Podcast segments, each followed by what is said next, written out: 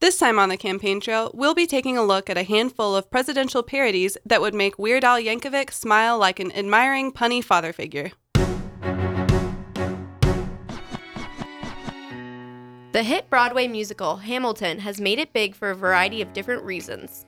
And even though you might expect the story of a founding father to make a political splash, we bet you weren't quite ready for the Jeb Bush and Donald Trump versions. Jeb, an American disappointment, was created by 18 college students in a Google Doc, not unlike most college finals, and Hamiltrump came into being from the creative minds at Rad Motel Sketch Comedy. How does a bastard, racist, son of a millionaire and a mogul drop? Well, I'm the smartest person I know, and I'm telling you, we're gonna build that wall, and Mexico's gonna pay for it. The Holderness family, of Christmas Jammies fame, has brought valuable information to the voters by sharing a now viral video highlighting the differences between Hillary Clinton and Donald Trump. With an impressive wig collection and the always effective use of adorable children, the Holdernesses provide the political biographies we've all been waiting for. Born in 46, little baby who was plump, a healthy little kid named Donald J. Trump. Next year, 47 in Chicago, Illinois, Hillary's born. She says she was a tomboy.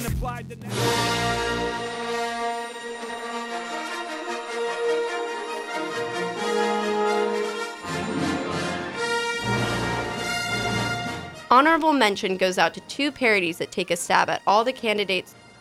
The first, Campaign Wars, The Donald Awakens, takes a look at a galaxy close, close to home this election season. May the votes be with you. Wah, wah. The second takes a different approach, You are now about to witness the strength of big lobbies. using the theme from Straight Outta Compton as the background for an epic battle of sick rhymes titled Straight, Straight Outta out of Compton. options, a crazy motherfucker named Ted Cruz, born in Canada with a bad attitude. At a cook off, I bring a sword off, squeeze the trigger and bacon is. In other news, a Hillary Clinton impersonator performed a soulful rendition of Bonnie Raitt's I Can't Make You Love Me. In the scene, the candidate sings her woes to a group of people unable to hear even her most rollicking guitar shredding.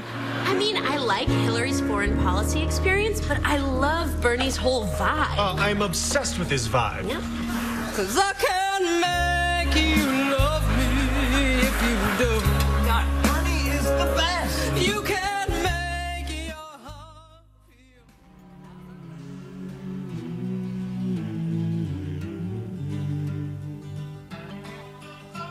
And it looks like Bernie Sanders supporters have pulled out their flower crowns and crop tops for a Coachella inspired Bernie Cella.